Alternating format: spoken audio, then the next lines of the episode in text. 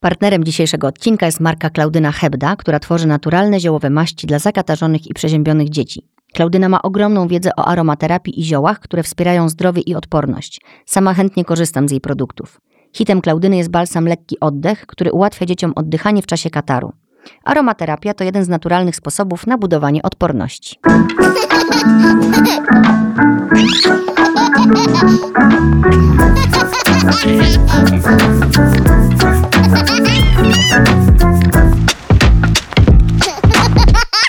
Dlaczego zdecydowałam się nagrać ten odcinek? Żeby uspokoić Was i siebie.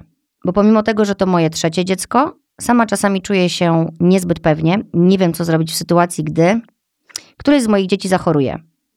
Będziemy dziś mówić o zdrowiu naszych dzieci. Pomyślałyśmy razem z moją dzisiejszą gościnią, że to ważny temat, który warto oswoić. Żadna mama nie chce sobie nigdy zarzucić, że nie zrobiła czegoś ważnego, co powinna była zrobić względem dziecka, i dlatego często jako mamy lekko, a czasem nawet mocno, panikujemy, kiedy z naszym dzieckiem coś się dzieje. Będzie to odcinek z cyklu Przychodzi mama do lekarza, a lekarz też mama. Moją dzisiejszą gościnią jest dr Ewa Miśko-Wąsowska, cudowna pediatra z powołania oraz mama dwójki dzieci, które też czasem chorują. Dzień dobry pani doktor. Cześć Ewo. Cześć, witam serdecznie, bardzo mi miło. Bardzo mi miło, że poświęciłaś swój czas i że poświęcisz również swoją wiedzę i dzisiaj podzielisz się z nami swoimi doświadczeniami i właśnie wiedzą. Chciałam Cię od razu zapytać o jedną rzecz. Czy zdarzyło Ci się spanikować, czuć się bezradną wobec choroby Twoich dzieci, czy jako lekarka zawsze zachowujesz zimną krew? E, oj, przyznam, że spanikować to zdarzyło mi się nieraz e, i rzeczywiście nawet w naszym małżeństwie jest, ja się śmieję, taki układ, że ja jestem od panikowania, a mąż jest właśnie od takiego, od takiej stabilizacji, takiego spokoju. Będzie dobrze. Mąż też lekarz. Mąż też lekarz, dokładnie. No i w jakich to sytuacjach się tak, zdarzało? pierwsza, od razu powiem, że moja pierwsza panika e, to była właśnie przy pierwszym dziecku i przy pierwszej gorączce. E, myślę, że o gorączce pewno też jeszcze chwilę później Oj, porozmawiamy tak. jako, jako samym objawie, natomiast e, e właśnie jak to jest z tymi Jest coś takiego, co my często jako lekarze określamy e, jako feverfobia, czyli taka fobia w ogóle rodziców przed gorączką. No ale oczywiście łatwo tak się chłodno o tym mówi, jak się jest lekarzem, ale już jak się jest mamą mhm. i widzi się e, swoje dziecko właśnie rozgorączkowane e, to właśnie emocje zaczynają szaleć. E, z jednej strony e, no, chcemy pomóc dziecku, tak, żeby, żeby dobrze się czuło. E, z drugiej strony ja byłam i urodziłam pierwszą córkę mm, no, świeżo po egzaminie z pediatrii. Dosłownie miesiąc, tak, miesiąc, dwa miesiące po zdanym egzaminie z pediatrii. Więc jak ona zagorączkowała w wieku kilku miesięcy, to ja miałam w głowie, przyznam, wszystkie rozdziały i takie najpoważniejsze choroby, o, które matko, mogą się zamiast... za tą gorączką. Czyli zamiast y, być lepiej, to było gorzej nawet. Dokładnie. Bo miałaś świadomość jeszcze większą, co chyba, tam się może chyba dziać. Chyba tak. E, pamiętam, e, moja mama przyjechała też dość szybko. Ja miałam takie poczucie gorączka, gorączka, żadnych innych objawów. Pierwsza rzecz, musimy sprawdzić mocz, czy to nie zakażenie dróg moczowych. Więc z tym moczem pędziłam do laboratorium i później mój mąż mówi, no ale no zobacz, to pierwsze godziny gorączki. Co to zmieni? Po co ty tak pędziłaś? A jakby cię ktoś zatrzymał? co, jakbyś się wytłumaczyła. No jak? Jadę z moczem mojego dziecka do laboratorium. Dokładnie, dokładnie. Także e, rzeczywiście te emocje e, były e, i są. Przyznam, że z czasem i przy drugim dziecku e, bywają mniejsze, może już o mniejszym nasileniu. E, I czasami też jak rozmawiam właśnie z koleżankami e, pediatrami, mamami, to my mamy taki, mam poczucie, dwojaki stosunek, że albo zaczynamy panikować, bo dokładnie widzimy wszystkie najgorsze scenariusze i, i wszystkie dzieci, które właśnie leżały w szpitalu z jakimiś najgorszymi chorobami. E, albo w drugą stronę też potrafimy bez przesady, tak mhm. właśnie troszeczkę ignorować te objawy, bez przesady i dopiero jak już naprawdę zaczyna się jakoś dziać niepokojąco, to zaczynamy, zaczynamy tutaj wkraczać z leczeniem. Kurczę, to jest niesamowite, bo e, ten odcinek podcastu Matka też człowiek pokazuje, że, że lekarz też matka i że I pediatra też człowiek. Pediatra też człowiek, pediatra też matka i że to za, że rzeczywiście każdy by sobie pomyślał, no tato ma dobrze, bo ona wszystko wie, wie co podać, od razu nie musi lecieć do lekarza, ale rzeczywiście to, co mówisz, że ta skala tej... Bardzo wie, traci ta, się obiektywność. Tak, że ta świadomość właśnie zamiast pomagać, to czasem przeszkadza, nie? Bardzo traci się obiektywność, dlatego ja e, na przykład nie, nie lubię wchodzić z pacjentami w relacje mhm. takie koleżeńskie. E, właśnie z tego względu, że tracę obiektywność. Wtedy już ta osoba zaczyna mi się robić bliska, tak jak, nie wiem, tak jak członek mojej rodziny. E, I, I przestaję właśnie patrzeć tak, jakbym, nie wiem, w gabinecie spojrzała e, na wizycie domowej, e, gdzie dokładnie potrzebny jest taki trzeźwy osąd. Mamy takie i takie objawy. W badaniu widzę to, to i to. E, wobec tego albo wkraczam, nie wiem, z poważniejszym leczeniem typu antybiotykoterapia, e, albo mogę pozwolić sobie na 2-3 dni oczekiwania, żeby to dziecko skontrolować za te 2-3 dni. E, I przyznam, że ja też jako właśnie jako pediatra w takich sytuacjach mm, gdzie właśnie, gdzie była wysoka gorączka, która się kilka dni utrzymywała, to też konsultowałam się ze swoimi kolegami, czy jeszcze z oddziału, e, w którym kiedyś pracowałam, tak, gastrologii e, i żywienia dzieci, czy, czy z innymi koleżankami, które są specjalistkami właśnie z pediatrii, ale w innych dziedzinach, na przykład w pulmonologii pediatrycznej, żeby mieć jednak taki chłodny osąd mhm. sytuacji. Czy to nie jest tak, że ja panikuję i już chcę właśnie włączyć antybiotyk, czy to no, będzie może niepotrzebne dla mojego mhm. dziecka, e, więc zawsze to chłodne takie spojrzenie jest potrzebne. Dobra, czyli um, i już myślę teraz, co dalej poruszać, bo tych tematów mam tutaj tyle, jak już ciebie tu mam. Właśnie a propos tego przechodzenia na ty, to powiem wam, bo to jest dosyć śmieszne, że my z panią doktor e, Ewą e, znamy się już jakiś czas i pani doktor jest pediatrą naszego syna Henia. No i zawsze do siebie właśnie mówimy w ten sposób, pani Justyna, ja pani doktor, pani Ewo. No i dzisiaj powiedziałam, że przechodzimy na ty i właśnie zamiast tutaj paść sobie w ramiona, zobaczyłam przerażony wzrok pani doktor, która mówi, ale ja muszę być obiektywna. Ja mówię, dobra, to tylko na czas podcastu, a potem wracamy do naszej formalnej e, znajomości, która nadal będzie miła, ale rzeczywiście ja to bardzo szanuję, bo to jest, e, to świadczy o profesjonalizmie i, i naprawdę zaimponowało mi to. Dziękuję. Dziękuję pani doktor. Dziękuję. E, w dzisiejszym odcinku chciałabym porozmawiać z tobą, pani doktor, o różnych symptomach i objawach, które obserwujemy u naszych dzieci, jako się pogrupować na te powiedzmy lekkie, te gorsze i te już całkiem niebezpieczne, żeby zrobić taką mapę dla mam i nauczyć się po niej jakoś poruszać. Właśnie po to, żeby sobie oszczędzić panikowania, ale też żeby nie przeoczyć czegoś, co jest dokładnie wymaga. Tak, tak, tak, dokładnie. Ja może od razu zaznaczę, że e, e, chyba jednak bardziej w pediatrii sprawdza się e, nawet odrobina takiego spanikowania niepotrzebnego, w tym sensie, że ja zawsze rodzicom mówię, że nie ma niepotrzebnych wizyt. E, nawet no w kwestii takiego uspokojenia, e, że jednak właśnie to nie jest jakaś poważna choroba, to już jak mamy taką myśl, że może jednak warto dziecko zbadać, to to już posłuchajmy swojej intuicji. Ja tu właśnie sobie zapisałam dalej, że kiedy możemy z objawami się rozprawić same w domu, do którego momentu jest to bezpieczne dla dziecka, kiedy natomiast bez dyskusji należy umówić się do pediatry, a kiedy jechać już do szpitala i to będziemy zaraz stopniować. Oczywiście tylko e, informacyjnie i tylko w granicach zdrowego rozsądku każdej dokładnie, mamy, że to dokładnie. nie jest, chciałam to od razu powiedzieć, że to nie jest... Yy, porada lekarska. Porada tak. lekarska, tak. Tylko bardziej tu mówimy o emocjach, o tym, jak, jak, jak się z tym po prostu obchodzić, yy, żeby nie zwariować też. I że to nie chodzi też o straszenie, tylko zupełnie odwrotnie, o uspokojenie i nazwanie po imieniu tego, co każdą z nas może po prostu spotkać. No i tu miałam takie pytanie właśnie. Czy często ci się zdarza, że mamy przychodzą do ciebie z dziećmi pełne niepokoju, a dziecku tak naprawdę nic nie jest? I, i tutaj też napisałam to, co powiedziałaś przed chwilą. Nie chcę absolutnie mówić, że to złe i że sama czasem przyjeżdżam do ciebie tylko po to, żeby się dowiedzieć, że wszystko jest ok. Ale umawiając wizytę i jadąc na nią, zawsze towarzyszą mi już jakieś takie mocniejsze emocje, dopóki ja tego nie usłyszę, że jest ok że coś może jest dokładnie, jednak nie tak, nie? Dokładnie. E, Żeby osłuchać dziecko na przykład. Jako mamy, e, nawet właśnie mamy nie pediatry, no ta wyobraźnia myślę, że każdej z nas e, gdzieś buzuje. Być może właśnie u, u mam, pedia- które są pediatrami, lekarzami, jest to poparte jeszcze dodatkowo wiedzą. Aczkolwiek no, w zasadzie większość z nas dużo wie na temat różnych chorób i, i tego, jak właśnie jak one mogą się skończyć.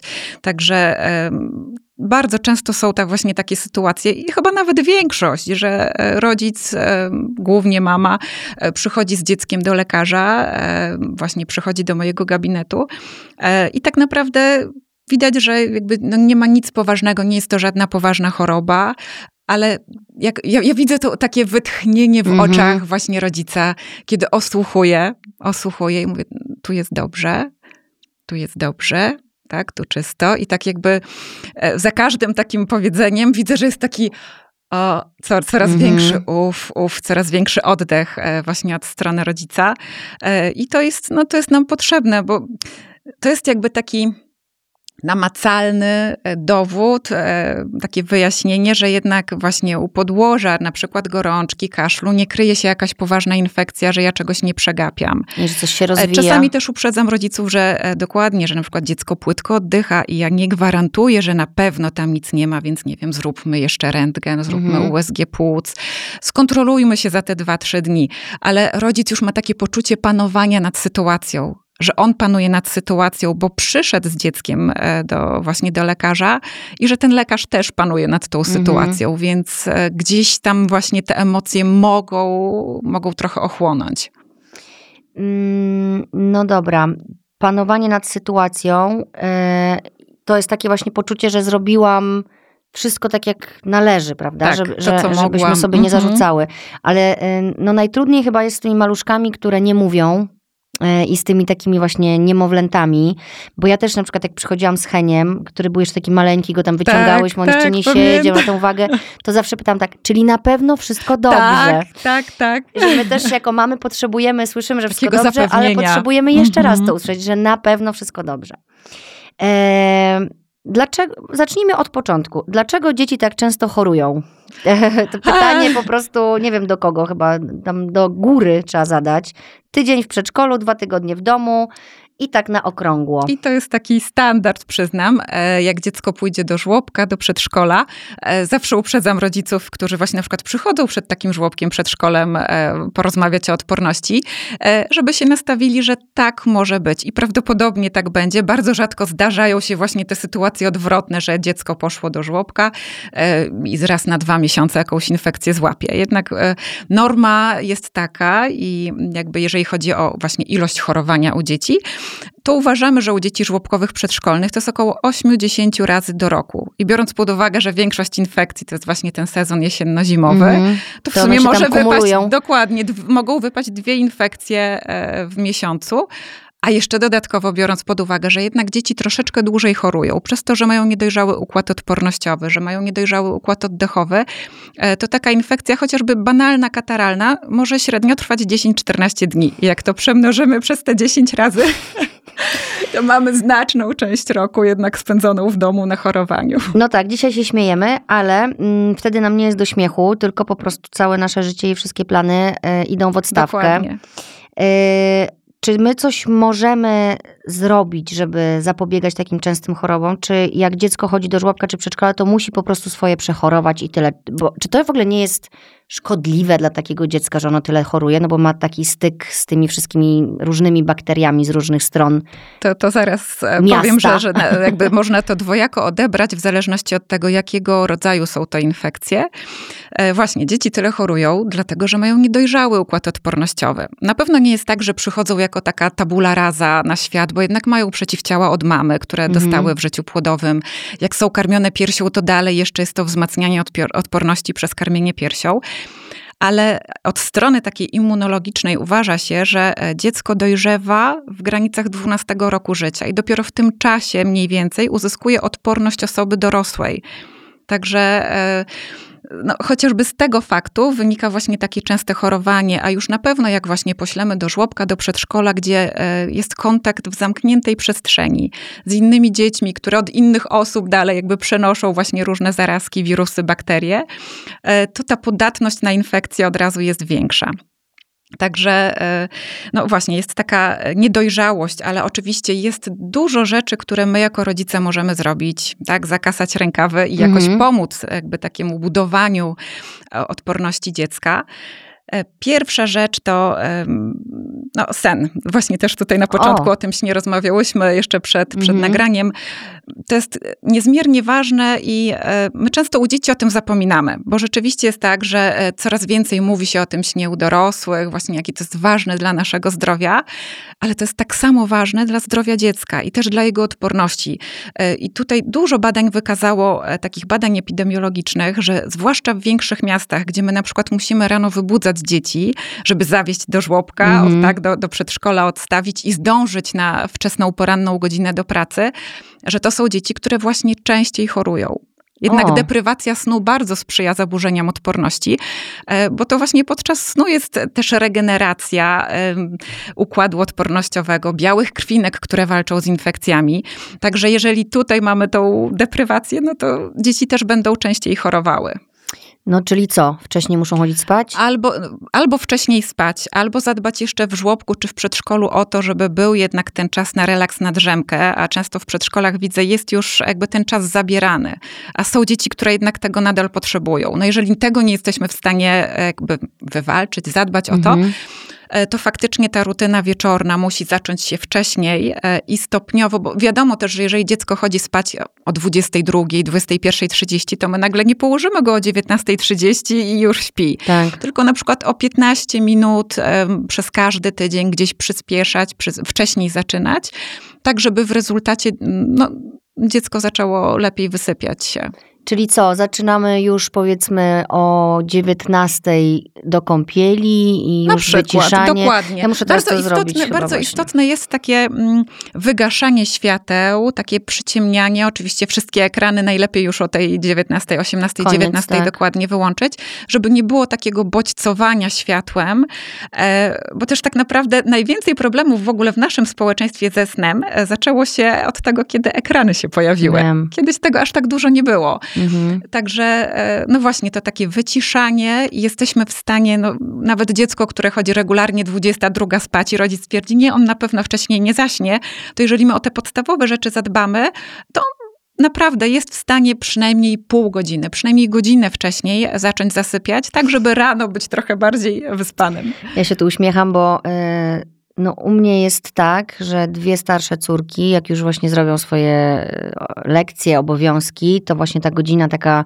osiemnasta, to one schodzą na dół, no i się zaczyna najlepsza zabawa Szaleństwo. z bratem, po prostu wszystko, rowery, samochodziki na kółkach, fikołki, gonienie się. No i też zawsze staram się już, rzucam tylko hasło, wyciszamy. Tak, tak.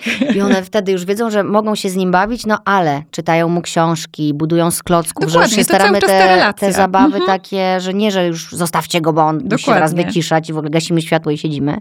Tylko, że właśnie też staramy się te zabawy tak, no wiadomo, nie zawsze się to udaje i czasami Henio pójdzie spać o godzinie 20.30, a czasami o 22.00. No dokładnie. Bo no. jest tak naładowany, że po prostu nie jest w stanie zastopować, nie? Że ten, to je, nie jeden pucio, tylko dwa pucie, całe, od deski do deski, te duże, już tak, grube. Tak. I, I tak jeszcze nie, oko się nie zamyka. E, ale rzeczywiście to, to świadome takie działanie działa, działa. Tak, i też znaczy, myślę, że akurat w sytuacji Henia to jest tak, że on nie musi być rano wybudzany. No bo on się wybudza sami, nas budzi, to jest nasz budzik. A no, to, to, to musi być trudne. Zuzia tak chyba robi, muszę się zapytać. Zuziu, pozdrawiamy cię serdecznie. Dokładnie. E, mama czwórki dzieci, e, że, że właśnie budzi. No, chcę, ten, chcę o tym też powiedzieć, bo ja mam jakiś tam przywilej tego, że, że ja nie muszę być na rano w pracy. Ja w ogóle nie, nie cierpię rano wstawać. I też walczę z mhm. moim snem. I też wiem, że to jest ważne dla dorosłych, tak samo dla Także dzieci. Także dla dzieci, nie? dokładnie. Ten sen jest niezmiernie ważny. E, druga rzecz, no, bycie na świeżym powietrzu. O matko. Pomijamy okresy, to kiedy, kiedy to, to, znaczy to świeże, czyste świeże powietrze, powietrze, ale nawet jak jest trochę tego zanieczyszczenia i tak lepiej naprawdę wybiegać się, wyszaleć, niż w ogóle żyć w takiej zamkniętej puszce. No. E, także no właśnie ten taki wysiłek. E, dla dzieci ten wysiłek zawsze jest jednak połączony z zabawą, gdzie tak. jest i od razu jakby ta poprawa humoru. Humor też ma ogromny wpływ na odporność, więc ten ruch jest niezmiernie ważny dla takiego właśnie budowania odporności. No dobra, w takim sezonie zimowym, jak jest, jakie są temperatury, kiedy można wychodzić na dwór z dzieckiem, a kiedy lepiej nie? Mm, tak naprawdę najbardziej to tutaj boimy, znaczy boimy się, jakby chronimy najmniejsze dzieci. W pierwszych miesiącach życia unikamy spacerów poniżej minus 5 stopni, e, ale tak naprawdę jak dziecko jest większe stopniowo, można e, właśnie te temperatury już mogą być coraz niższe. No i tak myślę, że to minus 15, nawet dla osoby dorosłej uważa się, że minus 17 jest już taką granicą, gdzie my szybko, e, szybko dochodzi do odmarzania, tak? E, czy nie Czyli wiem, jak nosa, wychodzimy uszu. z domu i gile zamarzają w nosie, tak. wracamy. Dokładnie, więc już na przykład u takich przedszkolaków, czy dzieci we wczesnoszkolnym wieku, e, no to nie patrzymy, że jest minus 10, jest zimno, Boże, zmarznie. Mm. Właśnie taka zimna Ciepło temperatura ubieramy. jest takim no, boosterem też, jest naprawdę dobrym takim bodźcem dla układu odpornościowego. My w sumie w różnych warunkach właśnie hartujemy się. To nie jest tak, że będziemy siedzieć na słoneczku, wygrzewać się i ten organizm, e, no właśnie sam z siebie mm -hmm. będzie tę odporność czerpał, tylko no musi się zmierzyć z czymś, co jest dla niego wyzwaniem. I dokładnie takie zimne temperatury też są wyzwaniem. Yy, czyli Zalecamy spacery codziennie. Oj, zdecydowanie, tak, nie ma złej pogody. Nie ma złej spacer. pogody, dobra. E, to może być przecież nawet godzina e, z hulajnogą, no jak leje, no to wiadomo, że nikt, nikomu się nie chce, bo... Dokładnie, ale wtedy no dzieci zawsze nawet w ulewie znajdą sobie powód do świetnej zabawy. A rodzice? Więc myślę, że rodzice nie, ale myślę, że dla rodzica też to by się dobrze skończyło, gdyby kupił sobie super kalosze, super płaszcz przeciwdeszczowy i zapomniał o tym, że pada i że będzie wszystko ubłocone, tylko wszedł w tą zabawę z dzieckiem, bo jakby my też nie doceniamy jako dorośli zabawy w naszym życiu. No i sobie odbieramy Więc ją dokładnie. skutecznie każdego dnia. Tak, właśnie się ostatnio zastanawiałam, kiedy my tracimy tą radość życia. Prawda? Na jakim tak, etapie? Tak. Bo teraz mam w domu też nastolatki, dla których wszystko jest takie właśnie nowe, fajne, takie dzikie, czegoś spróbować. A potem to wszystko, spróbowanie czegoś nowego, to się wiąże z takim wyjściem, że tak ze strefy komfortu, komfortu i tak, tak, ale będę mokra, ale potem to trzeba będzie wszystko wysuszyć i tak Prawda? dalej. A dzieciaki o tym w ogóle nie myślą. Więc y, więcej myślenia ala dziecko. Pani, panie, do, pa, panie dorośli mamy i ojcowie, którzy jesteście dorośli. Zgubiłam słowo. Słuchajcie, ale dobra, jest tyle tematów, że lecimy dalej. To jeszcze o ostatniej rzeczy. Czyli było sen, tak, było ruch. Wysiłek, ruch e, i oczywiście żywienie. No. To jest taka trzecia podstawa. E, nawet nie wiem, czy nie od tego powinniśmy zacząć, bo tak naprawdę no, z czego nasze ciało jest zbudowane, z tego, co, co my mu dostarczamy, mhm. prawda, z pożywieniem, więc jak jest dużo produktów wysoko przetworzonych, nie wiem, słodyczy, niesłodyczy, paróweczek i tak dalej, no to jakby z czego ten organizm ma budować swoje zdrowie i zdrowe komórki odpornościowe chociażby. Także także e, dużo produktów pochodzenia roślinnego. E, mhm. Ja wiem, że tutaj e, zaraz padnie hasło, a właśnie albo moje dziecko nie lubi warzyw, mało zjada i tak dalej. No, ja też mam, jakby są różne dzieci. U mnie właśnie starsza Róża jest w stanie naprawdę wielu rzeczy spróbować i, i sama czasami mówi, ona ma 10 lat, więc już jest ciutkę też starsza. Mamo, zrób mi taką pożywną kolację. Natomiast syn, który ma 6 lat, no właśnie jest wybiórczy i to jest cały czas moja praca, tak, to i męża praca, zakasanie rękawów co? i dokładnie może e, tutaj kładziemy na stole, a może jednak dzisiaj te buraczki będą. Więc to, jak możemy przekonać do tych warzyw, to po prostu niech one na naszym stole będą. My się nie poddawajmy w ten sposób, że dziecko tego nie lubi, to ja w ogóle tego nie będę kupować i nie będę mhm. stawiać, bo za pięćdziesiątym razem ono w końcu może stwierdzić, o, buraczki, to może poproszę, tak? Mhm. Że e, my się czasami szybko poddajemy.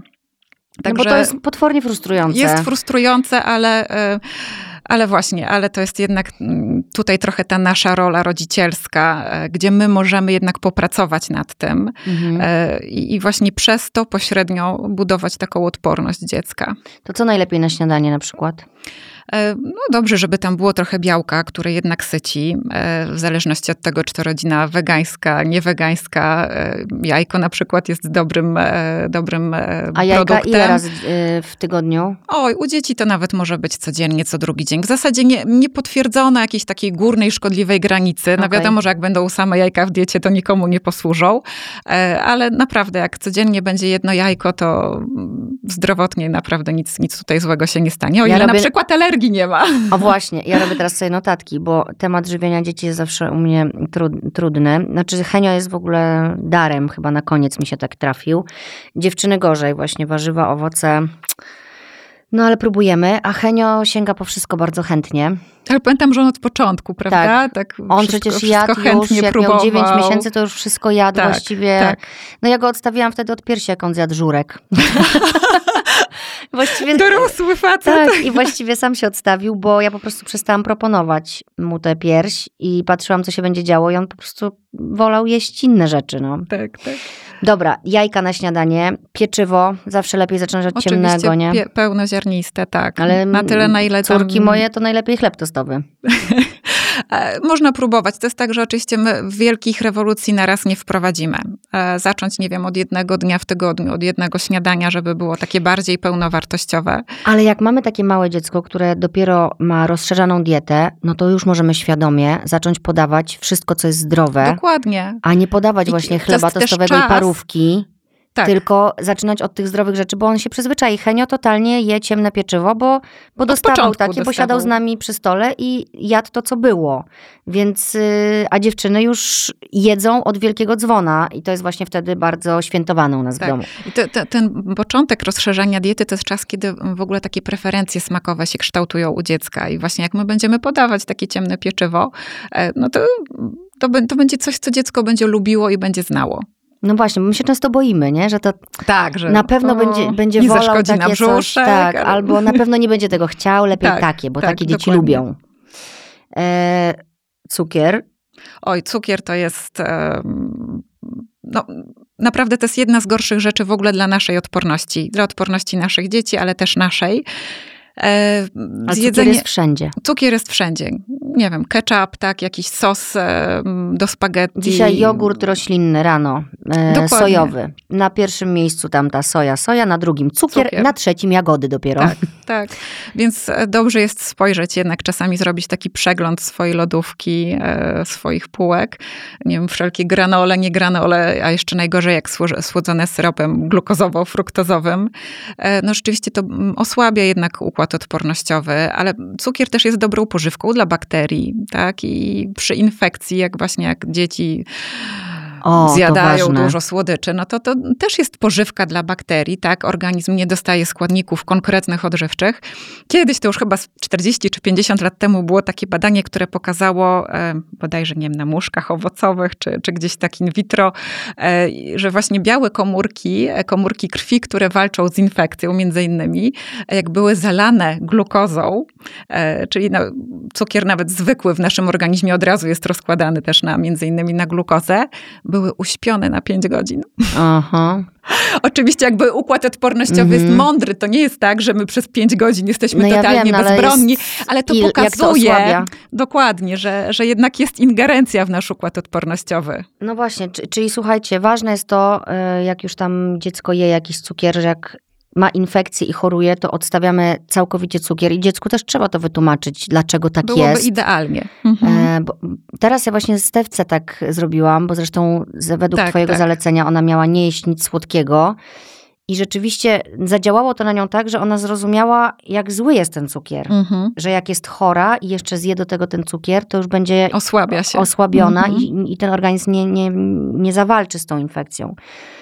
Mm, dobra, co dalej? Bo my tutaj o śniadaniu rozmawiałyśmy, o jedzeniu, ale czym możemy jeszcze wzmacniać tą odporność, jak ją budować? Na pewno różnego rodzaju wyjazdy poza miasto. O, Tak, to jest e, Zalecane. Bardzo zalecane z tego Dzisiaj względu, że. właśnie. O, więc kolejny Idealnie. punkt do, dokładnie.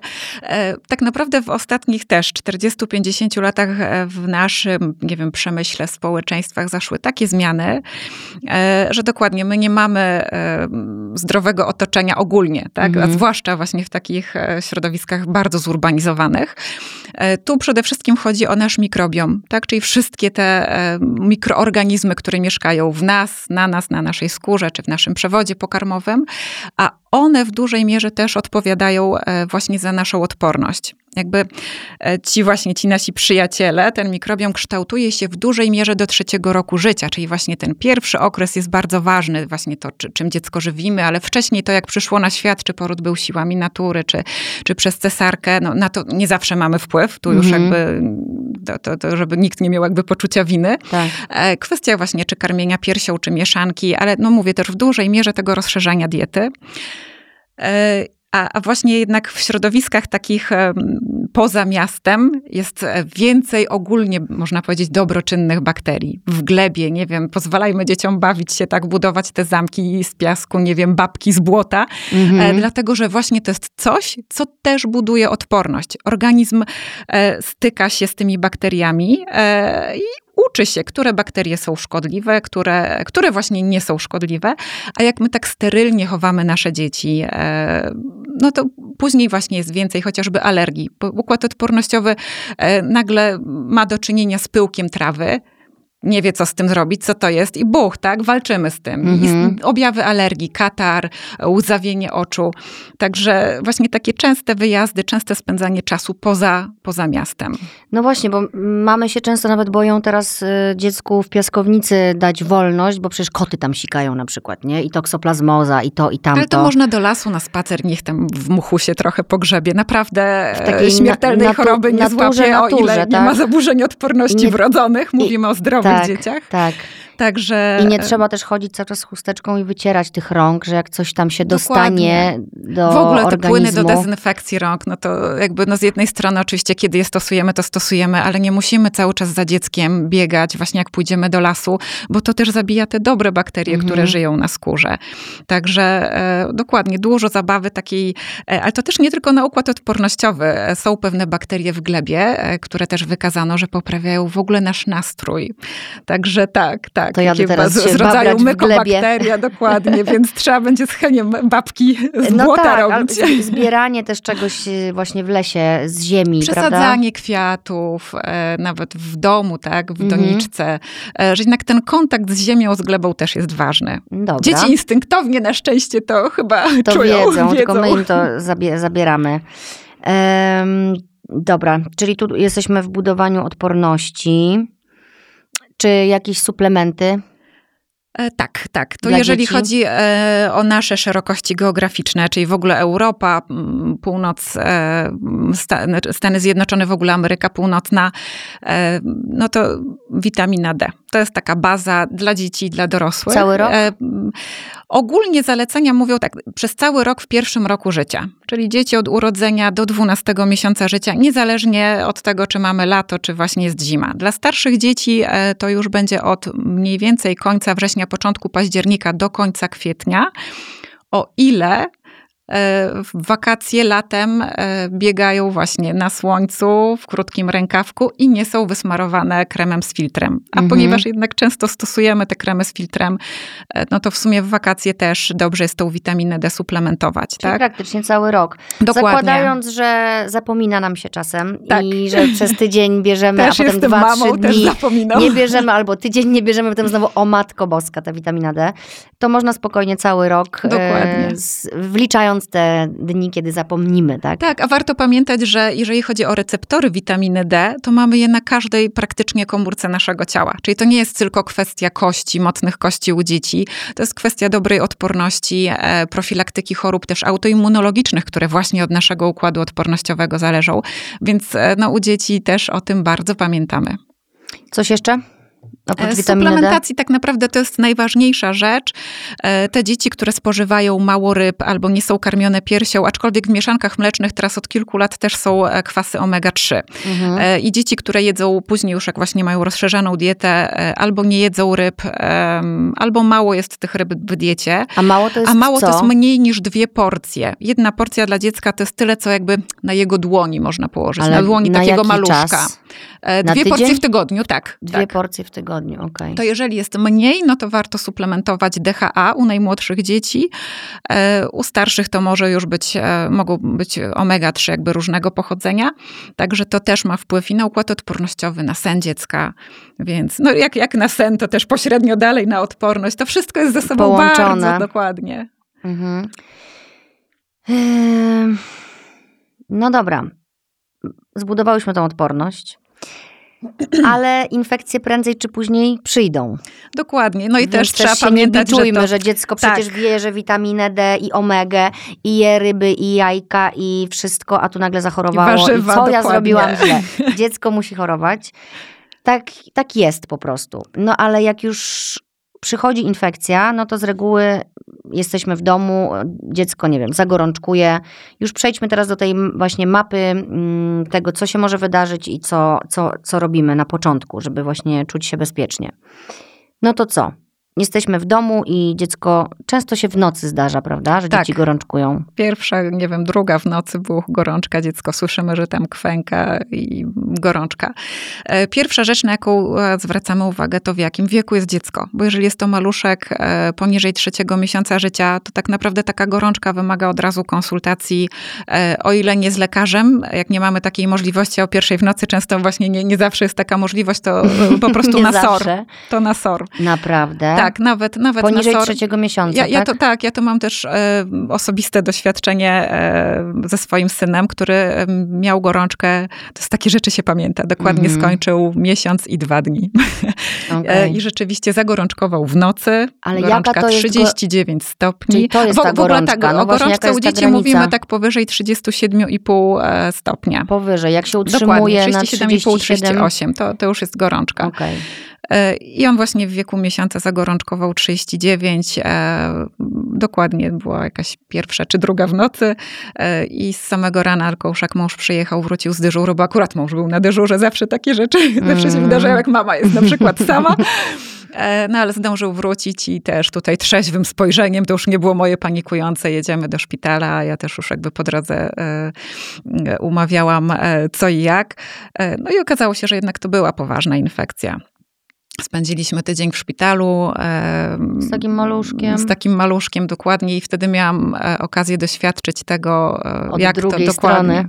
Tego lęku, tego niepokoju. No dosłownie o życie swojego dziecka. Mhm. E, bo naprawdę infekcja była poważna na granicy posocznicy, tak, zapalenia opon mózgowo-rdzeniowych, więc pewno gdybyśmy pojechali parę godzin później, to różnie by się skończyło. I ja właśnie często też rodzicom powtarzam, że jednak u takiego małego dziecka gorączka może się okazać, że właśnie niepotrzebnie, że jakaś infekcja wirusowa, ale i tak e, też nikt w szpitalu zwykle nie odsyła dziecka Tak. dwumiesięcznego do domu, tylko zostawia się na obserwację. E, ale jak się okaże, że to jest właśnie poważna infekcja, to dajemy odpowiednie leczenie i jest szansa. no, Właśnie, Ksawery jest zdrowym chłopcem, poza tym, że, że miał alergię i też zwalam to na te silne antybiotyki mniej więcej, które... No tak, e, mogło tak być, do- ale nie dokładnie, musiało też. Nie? Dokładnie. No dobra, e, a przy u takich dzieci już typu półtora roku, dwa lata, No pierwsza rzecz, właśnie jak takie dziecko zagorączkuje, mm, ja wiem, że nas bardzo korci to mierzenie temperatury co pół godziny i sprawdzanie 39,2. co pół godziny, co 10 minut. Tak, 39,2, 38,8. Nie, 30, ale zmierzyliśmy na przykład w drugim uchu albo po drugiej stronie 39,1. Ja już mam tak, termometr do ucha, termometr pod pachę. Już ostatnio byłam e, o krok, żeby rtęciowy kupić jeszcze, bo to każdy inaczej też pokazuje. Co chwilę to się potrafi zmieniać. Dokładnie. A chciałabym można. powiedzieć, że nie to jest ważne, co pokazuje termometr, tylko to, jak dziecko się czuje. Mhm. E, To jest jakby jeden z elementów układanki, tak? To 39,5, nawet 40, e, ale przede wszystkim ważne jest to, jak dziecko się czuje. Jeżeli mamy takie gorączkujące dziecko, e, to dla nas powinno być najważniejsze utrzymanie odpowiedniego nawodnienia. Powinniśmy zadbać o to, żeby te- ten maluch właśnie miał wygodne ubranie, jakieś przewiewne, zwykle to będzie piżamka, w której może wtedy cały dzień chodzić. Tak. E, i poddajemy cały czas płyny do picia. Najlepiej wodę, ewentualnie płyny elektrolitowe. Oczywiście unikamy słodkości, Ale słodkich. ono nie chce wtedy pić na przykład, bo w ogóle nic nie chce, bo jest To, to rozdrażnione. też, to właśnie się śmieję, że są sytuacje, kiedy my musimy zakasać tę rękawę i stoimy nad dzieckiem i nie wiem, co kilka minut e, proponujemy, wykorzystujemy na przykład jego kubeczki do zabawy. I, Mhm. I robimy z tego formę zabawy, po łyczku. To nie musi być tak, że wypije e, Butelkę. pół kubka tak. dokładnie od razu. Niech to będzie po kilka łyczków. A jeżeli rzeczywiście jest trudno, e, no to znaczy, że ta gorączka mu przeszkadza i po prostu musimy e, zmniejszyć tą temperaturę. Od ja kiedy nie twierdzę, podajemy lek przeciwgorączkowy? Od jakiej gorączki? A to nie powiem, nie podam cyfry, dlatego że są Mhm. dzieci, które mają 39 stopni, no może takie już nie, ale 30 na przykład 8,5 stopnia e, i jak to rodzice opowiadają, no biega tak, że głowa się tylko od ścian odbija. Mhm. E, W takiej Nie sytuacji nie ma potrzeby obniżać e, temperatury. A są dzieci, które mają właśnie 38 i widać, że dokładnie, no za nic nie możemy podać płynów do picia. Leży taki maluch, no taka, taki woreczek No tak, nieszczęścia. to widać od razu. Więc patrzymy przede wszystkim na to zachowanie dziecka. E, I od razu powiem dlaczego. E, Mhm. Gorączka jest mechanizmem obronnym i ona pomaga właśnie w walce z infekcją. E, W dwo, jakby w dwojaki sposób. Pierwsza strona to jest taka, że nasz układ odpornościowy, czyli właśnie te białe krwinki, bardziej się mobilizuje. I właśnie i jest jakby większy wyrzut tych białych krwinek, więc może walczyć z infekcją. E, A druga strona jest taka, że właśnie przy takiej wyższej temperaturze, jak mamy na przykład infekcję wirusową typu grypa, jakieś em, rinowirusy, RSV, no jakikolwiek tutaj będziemy wirusy wymieniać, przy takiej wyższej temperaturze em, te wirusy zaczynają się wolniej namnażać. Czyli jakby, e, jakby to obrazowo powiedzieć, one traktują nas jako taką fotokopiarkę, Mhm. kserokopiarkę.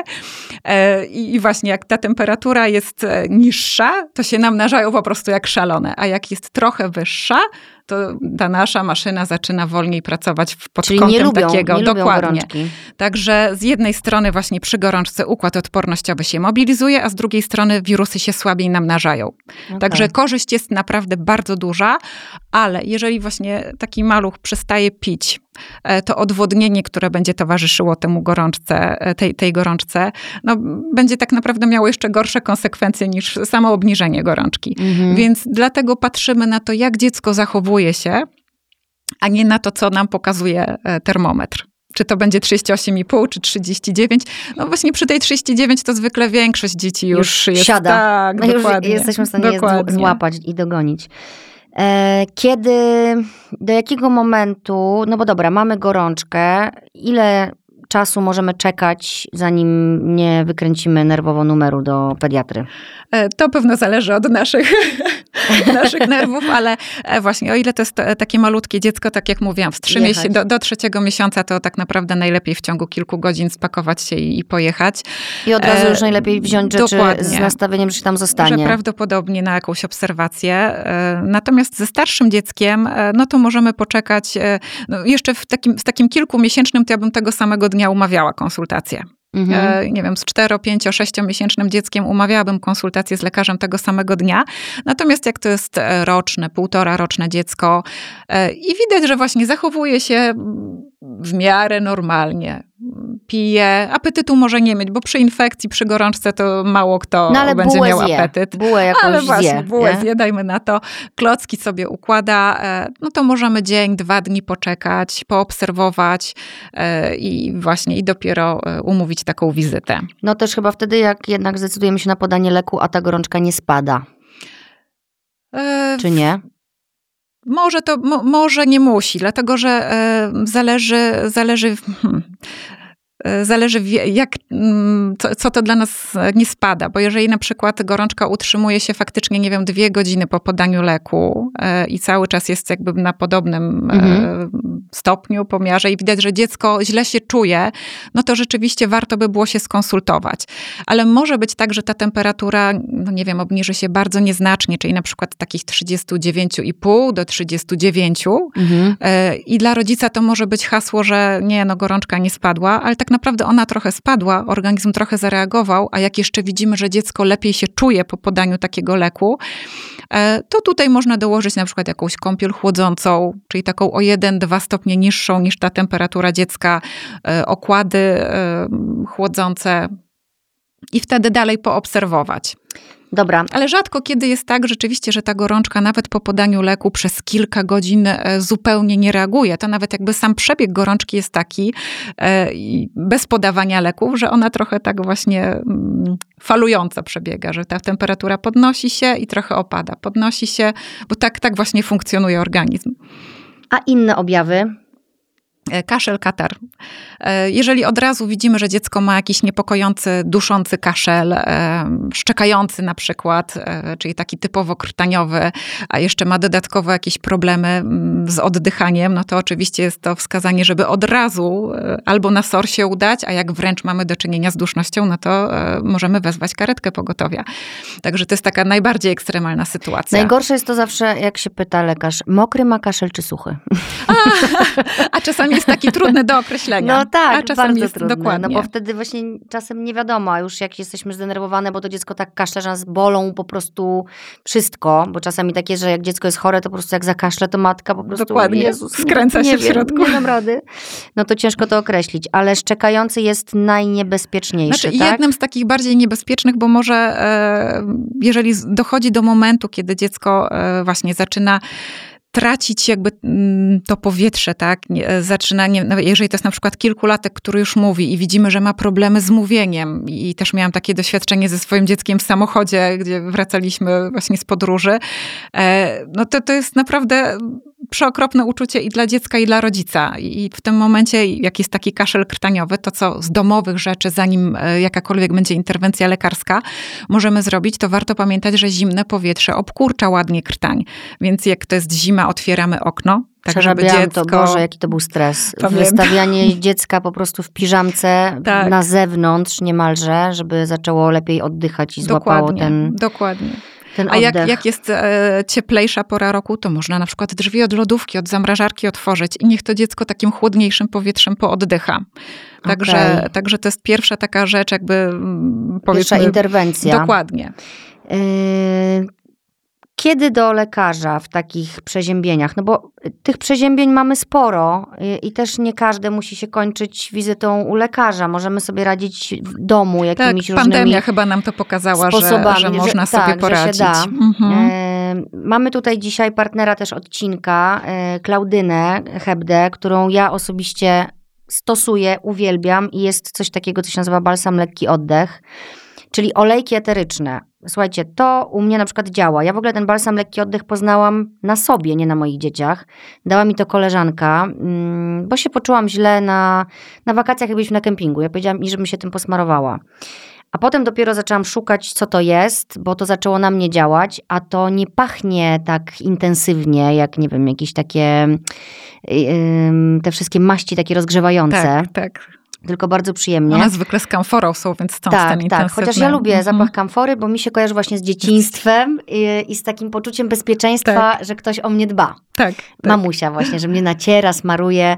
E, No ale mamy teraz ten balsam, który na przykład u nas działa super, bo Henio jak ma infekcję, nawet ja się wspieram tym balsamem, jeżeli już są jakieś leki wprowadzone, ale też jak zaczyna się już tylko katarek, zanim jeszcze wykonam telefon, powiem dzień dobry pani doktor, moja z taką sprawą. Ale to powiem tak e, od razu, że na przestrzeni czasu e, ja widzę u rodziców, e, że rzeczywiście te telefony w pewnym momencie są tak coraz później. Wygaszają się. Tak, tak. No tak, ja sobie właśnie jak już widzę, że, że jakiś katarek się zaczyna, to zaczynam stosować te rzeczy takie z tej domowej apteczki, którą mam e, i właśnie to może być to i to może być też na przykład olejek tymiankowy, który też się dowiedziałam ostatnio i to też działa i to nawet u, u dziewczyn moich też stosuję, że kropię na przykład na róg, Chusteczkę. tak, albo na róg poduszki. Dokładnie. I one całą noc mają taką jakby inhalację zapewnioną. Na dziecku też y, Heniowi na takiego, na taką przytulankę, która tam leży w łóżku. Też zakrapiam. No i właśnie nacieranie. Co, co jeszcze możemy? To jest bardzo dobry pomysł. Ogóle- I od razu powiem, że to jakby nie kłóci się z medycyną e, taką e, akademicką, konwencjonalną, dlatego że WHO kilka lat temu fitoterapię też jakby włączyło e, tak, e, do, do takiej medycyny klasycznej. To nie jest żadny właśnie e, taki podział, bo, bo czasami jest mm, taki podział, no tak, to, to zaleca lekarz, ale to już jest medycyna naturalna, tak? A, ale wiele rzeczy właśnie z takiej medycyny naturalnej też wchodzi jakby w skład medycyny akademickiej. Także olejki e, eteryczne też na pewno mają swoje miejsce. Na pewno musimy pamiętać o jakichś takich ograniczeniach, że no, raczej u dzieci w pierwszym roku życia bym nie stosowała, tylko właśnie u starszych dzieci. tak. Niektóre olejki są na przykład eukaliptusowe. Em, Ostatnio znalazłam nawet, e, że są przeciwwskazane poniżej szóstego roku życia, że dla tych młodszych dzieci właśnie taki tymiankowy może być, a, a z eukaliptusem poczekać. To jest jeden z moich ulubionych. E, I rzeczywiście one przez to, że na przykład rozszerzają naczynia krwionośne, poprawiają taki ruch rzęsek w drogach oddechowych, też bardzo pomagają w infekcjach. I, I to też niedawno słuchałam wykładu jednego z profesorów pulmonologii, wykładu właśnie dla lekarzy i też podkreślał, że to jest ta pierwsza rzecz, którą rodzic może robić, a często robi nawet już właśnie zanim się skonsultuje z pediatrą. I No z bo takich tym domowych raczej rzeczy... nie zaszkodzimy, prawda? Tylko Znaczy, możemy... można, mo, możemy zaszkodzić. W jaki e, sposób? e, Bo trzeba pamiętać cały czas, że to jest jednak rodzaj leczenia. Musimy e, spojrzeć, jak dziecko reaguje, dlatego że tak jak jakakolwiek inna pewne substancje na przykład mogą alergizować, Okej. mogą podrażniać. Tak samo jak jakikolwiek inny lek włączymy.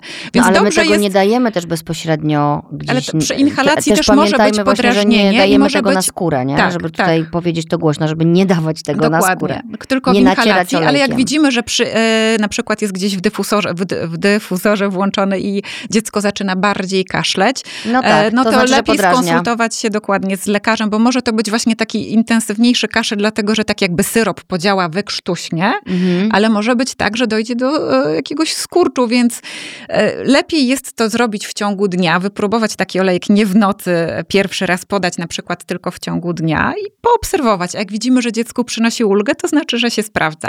A w Więc, takich e, balsamach do nacierania na przykład właśnie, Tutaj jest o tyle, oddech, fajnie, o tyle fajnie, że tak, z jednej strony olejek właśnie jest już rozcieńczony, e, jest to działanie właśnie olejku, to wdychanie i mamy taki element, fachowo byśmy powiedzieli, fizykoterapii, czyli to nacieranie, masaż, który też dodatkowo e, poprawia odporność, poprawia leczenie. Masaż e, i sam dotyk ma wpływ na właśnie takie leczenie organizmu. Także e, balsamy jak najbardziej. Czyli to jest super, bo buduje też tą więź emocjonalną, która jest dziecku, które Bardzo choruje, bardzo, potrzebna, potrzebna, bardzo prawda? I potrzebna. też chciałyśmy o tym powiedzieć.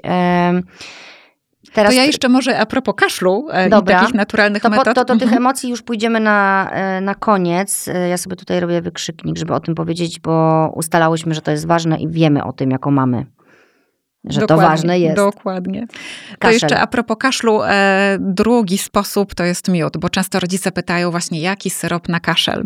E, I w wielu badaniach i różnych przeglądach badań wykazano, że miód ma podobną skuteczność do różnych syropów na kaszel, gdzie porównywano właśnie syrop, miód i placebo. E, I syrop i miód skuteczniejsze od, od placebo, ale we- między nimi jakby nie było tutaj już istotnej różnicy. E, Nie dajemy miodu takiego surowego poniżej 12 miesiąca życia, więc to jest dla dzieci rok e, plus, Mhm. E, ale faktycznie przed snem, na przykład tak na pół godziny przed snem, e, pół łyżeczki, łyżeczka miodu, w zależności w jakim wieku jest dziecko, no im starsze może trochę więcej dostać, czy w ciągu dnia tak do trzech, maksymalnie czterech łyżeczek, po prostu do podania na łyżeczce jak, jak syrop. Henio kocha miód. Bardzo Jak ma coś zjeść kaszel. słodkiego, to zawsze wolę już mu dać tą łyżeczkę miodu niż coś Tak, innego. a rodzice czasami się dziwią, właśnie jak napiszę w zaleceniach zamiast syropu, e, oficjalnie zalecenia wydrukowane, miód, trzy łyżeczki. Tylko jaki to ma być miód? Jeszcze teraz się panie E, zapytają. Niepasteryzowany. Nie sztuczny. Nie sztuczny, niepasteryzowany, żeby nie był termicznie e, przetworzony, e, ale to może być tak naprawdę jakikolwiek. E, wielokwiatowy, lipowy, tutaj aż takiego znaczenia nie ma. Dobra. Mm, no właśnie. E, Coś jeszcze, e, co możemy w domu robić? E, Nebulizację. To jest, ja myślę, że nebulizator to już w obecnych czasach sprzęt, który tak naprawdę każda prawie rodzina ma w domu. Właśnie niektóre mamy, czasami widzę na Instagramie, jak mówią, że tam gdzieś wyjeżdżają, że no i co tam jeszcze biorę? Biorę nebulizator.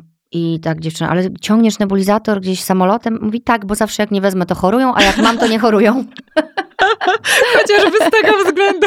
Z tego względu warto mieć. Dokładnie. E, Nebulizacje e, pomagają też w łagodzeniu kaszlu. Znaczy my sami e, bez takiej nawet konsultacji możemy zacząć przy kaszlu robić właśnie nebulizację z soli fizjologicznej, takiej 0,9%, to jest, to jest sól fizjologiczna. Tym nie zaszkodzimy? Nie zaszkodzimy, a to czy kaszel suchy, czy kaszel mokry Czy katar. może, czy katar też pomoże tak w odetkaniu noska, naprawdę pomoże w łagodzeniu. Pośrednio może pomóc w leczeniu, dlatego że mm, no właśnie większość infekcji jest jesienią, zimą, kiedy mamy sezon grzewczy e, i No i suche z- powietrze suche nosy bardzo mamy, sprzyja tak. właśnie raz, że zakażeniom, bo Mhm. jednak wirusy wtedy, e, jak jest taki suchy e, nos, no to łatwiej się tam przyklejają niż właśnie wilgotny, gdzie to wszystko będzie obmyte. I dwa w zdrowieniu, jak właśnie są wilgotne śluzówki, to one są zdrowsze po prostu, więc łatwiej im się regenerować i walczyć z infekcją. Także z jednej strony nebulizacji i warto zadbać o odpowiednie nawilżenie powietrza w domu. Takie między 40-60%. E, Też bardzo wiele rodzin e, ma oczyszczaczo, nawilżacze Mhm. różnego rodzaju. Także sprawdzajmy to nawilżenie i o to dbajmy. Na noc szczególnie w pokoju Tak, dziecka, tak, prawda? tak, Trzeba tak. nawilżać. No czyli mamy tak, jak widzimy, że dziecko się już robi takie zaczerwienione lekko na buzi, zaczyna już mieć gluta, który zaczyna wyciekać, jeszcze nie kaszle, no to możemy właśnie pierwszą tą noc zobaczyć, co będzie. Natrzeć olejkami, balsamem, zrobić, spróbować w ciągu dnia, zrobić jakąś inhalację, ale taką powietrza, nie dziecka, bo też chciałam tutaj powiedzieć, żeby nie e, inhalować dziecka nigdy olejkami eterycznymi, Tak, to tak, trzeba powiedzieć głośno. Przez żeby żaden komuś to nie, nie połączyło się tu, bo tak, czy czasami też ludzie słuchają i potem usłyszało o olejek, nebulizator i połączy. Nie Dokładnie. łączymy tego.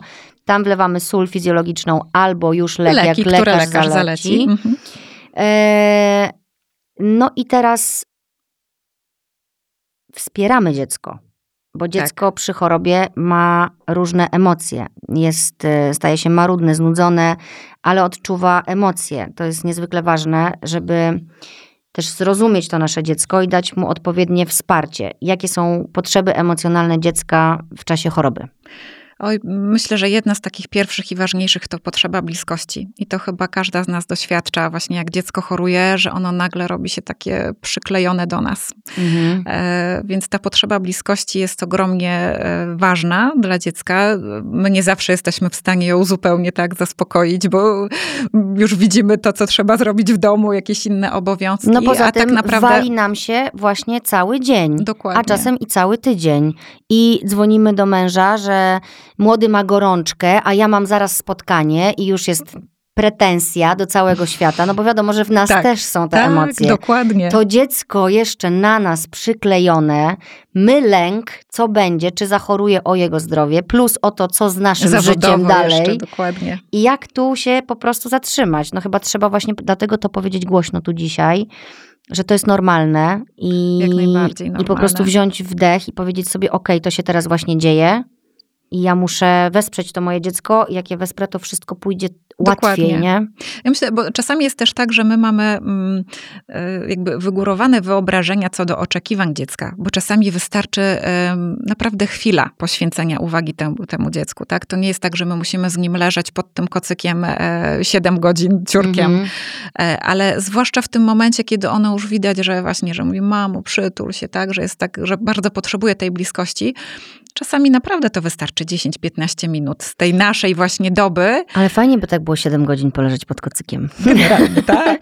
Więc y, może to jest dla nas też y, jakiś sygnał, że warto zwolnić w taki czas i dać sobie Tak. też jakąś szansę, no bo tak, kurczę, i zachorowało tutaj ten dziecko. czas ekranowy no to... można, jak są jakieś No fajne właśnie, bajki, nawet razem. Ja, ja pamiętam taką wydłużyć. jedną chorobę e, właśnie syna, jakiś, to chyba były te początki pandemii, on wtedy też jakąś infekcję złapał i faktycznie spędziliśmy dużo czasu pod kocem, oglądając jakąś fajną bajkę o smokach. E, przyznam, że sama miałam z tego satysfakcję. Przyjemność. Przyjemność właśnie, mo- może nie satysfakcję. Mhm. E, także takie zatrzymanie e, na dłuższą metę nam też jest potrzebne. No dobra, wspieramy dziecko, czyli... Czyli ta mm, potrzeba bliskości, właśnie to pierwsza. mm, Bo co to myślę, dziecko najważniejsza. czuje, takie dziecko, które choruje? E, Na pewno może czuć jakiś lęk, Mhm. tak? Zwłaszcza jak ma taką chorobę, e, która ostrzej przebiega, gdzie na przykład jest jakiś męczący, duszący kaszel, chociażby w takim zapaleniu krtani i ono doświadczyło tego, że bardzo trudno mu się nabiera powietrze. To Mhm. może czuć naprawdę duży lęk. Może czuć frustrację, zwłaszcza im starsze dziecko, które już ma takie życie towarzyskie zbudowane, Tak. przedszkolne, szkolne. Może czuć frustrację, że właśnie nie zobaczy się z kolegami, nie wyłączone. pobawi się z kolegami. Dokładnie. E, Często jest tak, że rodzice opowiadają właśnie ojejku, ale to jak- ja mu powiem, że nie pójdzie do przedszkola? Albo, że nie wyprawi urodzin. Na przykład. Więc Jezus, e, miałam w tym roku ten...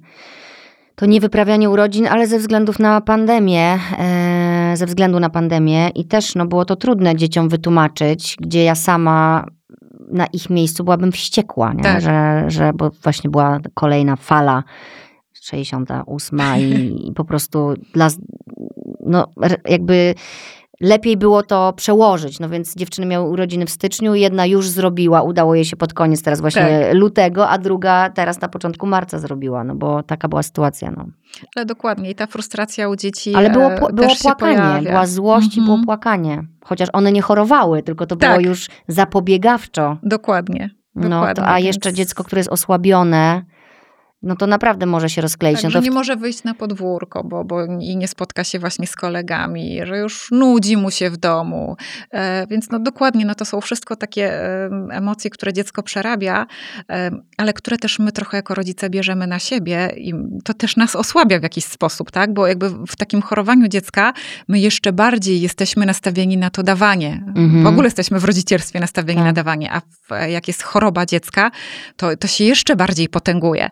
Także e, tu myślę, że też jest niezmiernie ważne, żebyśmy my jako rodzice e, tak zadbali o siebie. Słyszycie, drogie mamy? Na tyle, na Halo? ile się uda. Oczywiście tu nikt nie oczekuje, że ja teraz wyjdę na godzinę, nie wiem, Do spa. e, dokładnie. Ale jak się E, uda? Ale jak się uda, nie wiem, e, z fajnym olejkiem prysznic wziąć, No tak, ale 5-10 minutowy. Dokładnie. Poprosić wtedy dokładnie. męża, że teraz ty, a ja po prostu regeneracja. Muszę wyłączyć głowę Mhm. na, na chwilę. To naprawdę dużo daje. I właśnie mówię, my czasami mamy jakieś duże, znaczy wyobrażenia o czyichś dużych oczekiwaniach, czy że my nie wiadomo, co musimy zrobić, żeby znaleźć ten czas dla siebie, a to czasami naprawdę takie 5-10 minut da nam takiego kopa, że dobra, kolejne godziny wytrwamy. Albo później- kolejną noc, no Dokładnie. bo to często, kurczę, na przykład przy rotawirusach, przecież te noce, y, to jest koszmar. Tak, wymioty, biegunki. Wymioty są chyba tutaj najgorsze. Najgorsze, tak, no. Tak. Także, No także właśnie, to dbanie co- o siebie i cały czas powtarzanie sobie, e, to co chyba ciągle gdzieś się przewija, że to przejdzie, tak? Ta choroba minie i ja już odetchnę, zrobię to, to czy tamto. Więc e, gdzieś patrzenie też na tą perspektywę, że, że za jakiś czas, e, za tydzień będzie no lepiej. właśnie, słuchajcie dziewczyny, też sobie tak pomyślałam, że jak, żebyśmy też tak się wzajemnie wspierały, że jak na przykład któreś choruje dziecko, no to ja mam na przykład taki odruch, że mówię, no jakby to jest oczywiste, że dużo zdrowia dla dziecka, ale też zawsze mówię takie, mamy dużo siły dla Tak. ciebie, żebyś dała radę jakoś to przetrwać spokojnie. To, że ci się właśnie zawaliły wszystkie plany, Dokładnie. to, że czujesz lęk o zdrowie swojego dziecka, to, że musisz kombinować, jak tu zrobić. Taki Tetris z opieką. Tak, Tetris z opieką, a mąż w ogóle w delegacji albo coś tam i oczywiście to ty musisz rzucić swoje rzeczy teraz. No, że to jest bardzo trudne, a dziecko chore potrzebuje mamy, która nie jest sfrustrowana, tylko Dokładnie. spokojnej, bo ono też to wszystko później odbiera i No, dłużej choruje. No niestety emocje mają wpływ na nasze chorowanie i chorowanie naszych dzieci, więc To tak ku dokładnie przestrodze można powiedzieć mama, trochę, tak, nie? Jeśli kogoś tak. nie przekona jego własne dobro, że musi zadbać o siebie, którejś mamy, no to jak o siebie nie zadbasz, dla dziecka. to dla dziecka zadbaj o siebie, tak? Żeby miało mamę, która, która po prostu jest wsparciem, a nie roz, rozedrganą kulą, która się toczy po domu z obłędem w oczach, bo tak, też się zdarza i to też jest okej, no ale warto... Tak, ja sobie zdaję sprawę, że, bo naprawdę sama to przerabiałam, że taka deprywacja snu przy chorowaniu dzieci wcale nie pomaga, żeby zachować taki właśnie, taką pogodę ducha w ciągu dnia i taki, być takim wsparciem dla tego dziecka, E, ale, ale no mówię, mi na przykład zawsze pomagała ta perspektywa, że okej, to chwilę potrwa. To tylko E, taki etap. Dokładnie, dokładnie. Rzeczywiście, no teraz mam dzieci w wieku 6 i 10 lat i mogę powiedzieć, że tak, to, to był taki etap. Mniej, zupełnie mniej chorują.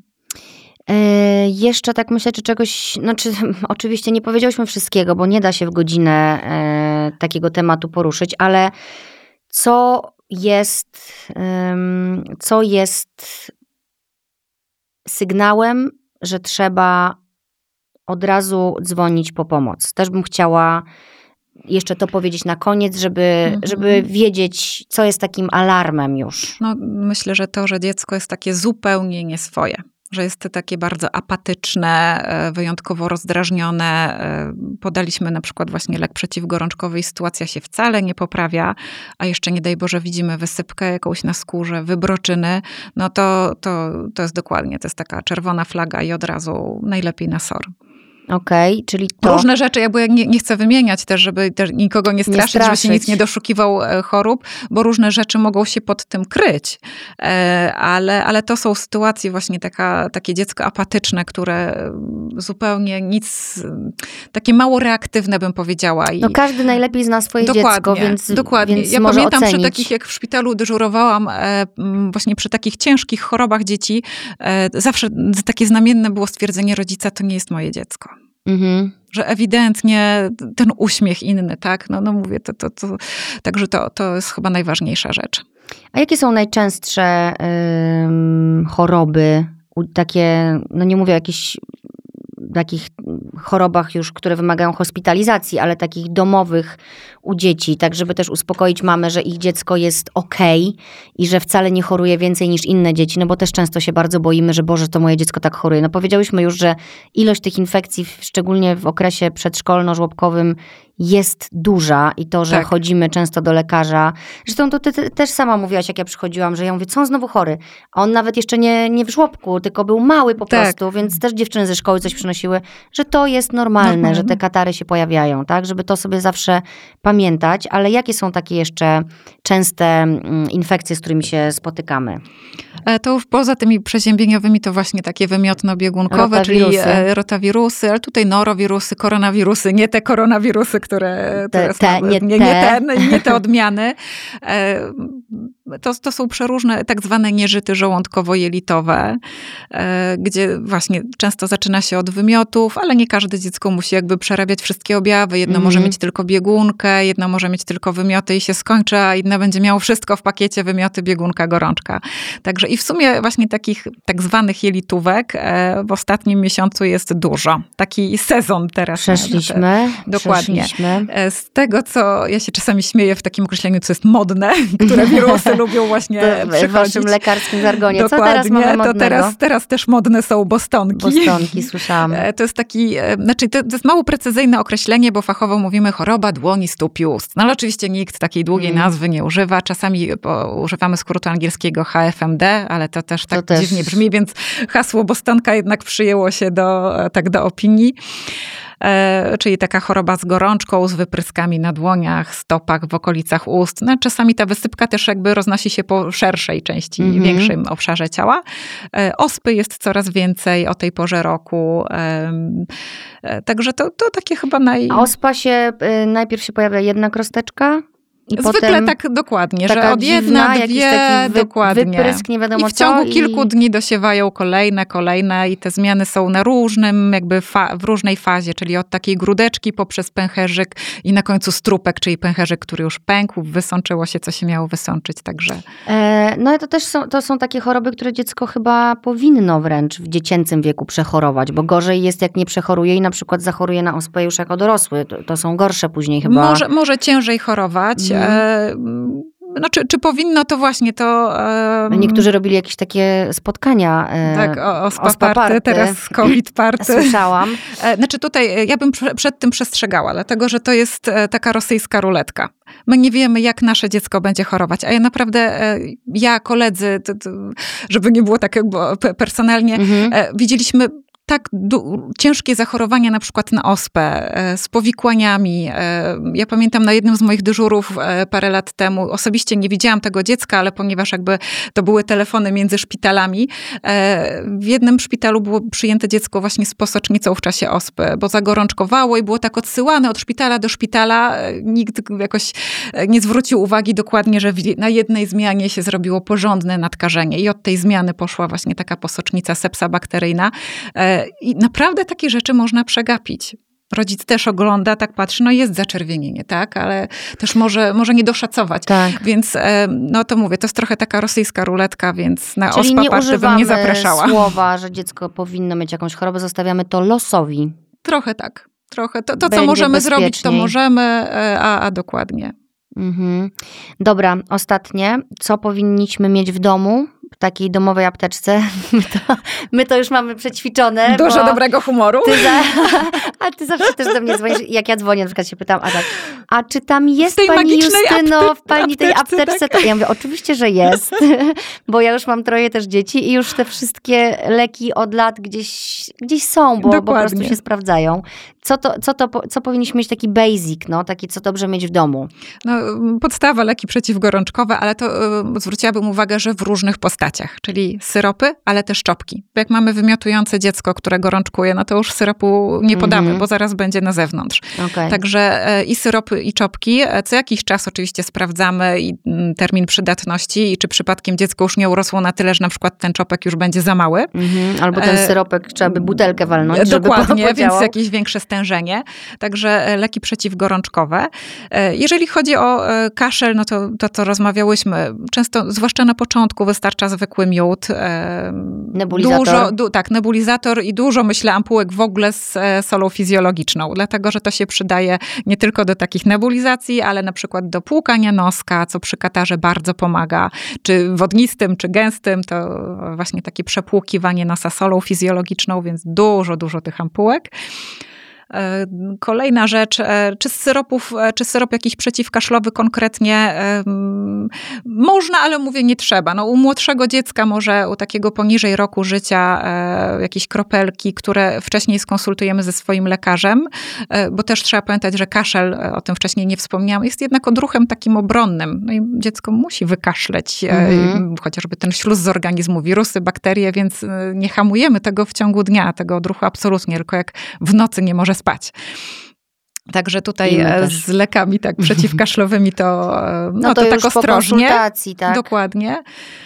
E, na pewno płyn elektrolitowy o. do nawadniania. Jak mamy takie wymiotujące dziecko, dużo łatwiej jest nawodnić płynem elektrolitowym niż wodą, to wynika już jakby z całej chemii, w którą nie będę się zagłębiać, e, ale w, właśnie w płynie mamy sód, potas, glukozę i to naprawdę ułatwia wejściu wody, tak mówiąc ogólnie, do organizmu niż samej takiej czystej wody. Są też teraz smakowe te elektrolity, takie, że dzieci je tak, chętniej piją, tak, bo... malinowe, bananowe. Ja na przykład Heniowi mhm. ostatnio, bo nas właśnie dopadło, mówiłam, że to jest po prostu soczek i on czuł jakiś smak i on tego pił więcej niż samej tak. wody. Tak. I to też działało. Warto mieć taki smektyn na biegunkę i są różne preparaty, o które e, farmaceuta może nam wydać. E, też nie, nie będę się posługiwała nazwami. E, I to jest to są chyba takie najważniejsze, bo jakby jeżeli chodzi już o jakieś zadrapania, to jakby też to nie, nie, nie dzisiaj mamy, dokładnie. Tak, ale to plasterki, jakiś oktanisep to już... Dokładnie. To mamy. Dobra. No i przede wszystkim dobry humor, dobre nastawienie i zdrowy rozsądek i jak i chyba intuicję, że jeżeli nam coś mówi, tak. powinnam tak to mówiłam. skonsultować lepiej z lekarzem, sprawdźmy. to lepiej sprawdzić niż nie. I lepiej, lepiej. pojechać i mhm. wrócić i pomyśleć sobie, dobrze, że pojechałam, nic nie jest, ale dobrze, Dokładnie. że pojechałam. I, I wtedy już wszyscy spokojniejsi. Czyli słuchać też swojej intuicji. Ja w ogóle bardzo wierzę w intuicję mam. Mm. I pamiętam moja e, nauczycielka pediatrii e, Maria Kotowska, którą też bardzo pozdrawiam. E, wiem, że też, też się e, znacie. E, w, w, każdym bądź razie ona zawsze podkreślała: słuchaj matki. -hmm. Słuchaj matki. Matka zna swoje dziecko. Więc no tak, to jest tak, coś, co, tak. co jej bardzo zawdzięczam jakby e, w mojej właśnie, w mojej takiej Tylko karierze pediatrycznej. Teraz mamy, które nas słuchają, dlatego tak ważne jest, żebyście były w dobrej formie i żebyście, jak dziecko choruje, mogły racjonalnie ocenić, co się dzieje. Czyli właśnie nie być pokryte paniką, że jest ta gorączka, tylko po prostu obserwować i, i zanim pójdziecie do lekarza, to już musicie poczynić te obserwacje, żeby z tym pójść. Tak, warto też mieć pewne narzędzia. Jakby narzędziem nie tylko jest właśnie jakiś syropek, ale też jakby swoja umiejętność i wiedza, więc mhm. warto jakby to pogłębiać, ale e, właśnie zawsze z konsultat po konsultacji. Dobra. No nie wiem, mam nadzieję, że mm, poczujecie się spokojniejsze, że was tu nie nastraszyłyśmy za bardzo y, tym podcastem. No choroby są i będą i mamy różne nowe. Chociaż ja, ja też czasami powtarzam, że lepiej nastawić się na gorsze i miło zaskoczyć, czyli właśnie, że może być cięższy przebieg i się uzbroić w mhm. swoją cierpliwość, uzbroić się w odpowiednią właśnie wiedzę, leki, konsultacje, e, a niech się lepiej okaże właśnie, że, że tam za dwa, trzy dni już jest pozamiatane i jest spokój, infekcja poszła, tak, także że... No myślę też, że z każdą kolejną infekcją u dziecka już jest nam łatwiej, no bo te pierwsze razy są zawsze najgorsze. Dokładnie. Czyli mamy, które mają pierwsze dziecko, będą na pewno trudniej to znosiły i to jest też normalne. Zupełnie normalne. Przy drugim dziecku trochę inaczej się przeżywa. No, mhm. ale, ale też się zdarza, że właśnie już nawet przy dziecku, które jest większe i tak jak ty tak, mówiłaś, że dziecko ci dostaje dokładnie. duszności, a ty jesteś lekarką, ale jednak mimo wszystko no to jest twoje dziecko i... Tak, takie poczucie bezsilności, e, zwłaszcza, że to, to akurat było w samochodzie, tak, nie no. miałam żadnych narzędzi, żeby mu pomóc. No właśnie. Więc... Także wszystkie jesteśmy mamami, wszystkie jesteśmy w tej samej sytuacji, niezależnie od tego, jaki zawód wykonujemy. Jak słyszałyście, u e, pani pediatry czasem to jest jeszcze gorzej, bo ma większą wiedzę i większą świadomość, więc po prostu zachowajmy zdrowy rozsądek. Jak we wszystkim, dokładnie. Dziękuję Ci bardzo. Pięknie, dziękuję. Dziękuję. Partnerem dzisiejszego odcinka była marka Klaudyna Hebda, której ziołowe produkty wspierają mamy w sezonie katarów i przeziębień u dzieci. Balsam Lekki Oddech przynosi ulgę zatkanym noskom i ułatwia dzieciom oddychanie. Natomiast sól do kąpieli Lekki Oddech zawiera naturalne olejki eteryczne, które działają przeciwzapalnie i szybko stawiają na nogi. O aromaterapii możecie posłuchać w moim podcaście, w którym Klaudyna była gościem i poczytać więcej na stronie klaudynahebda.pl. Thank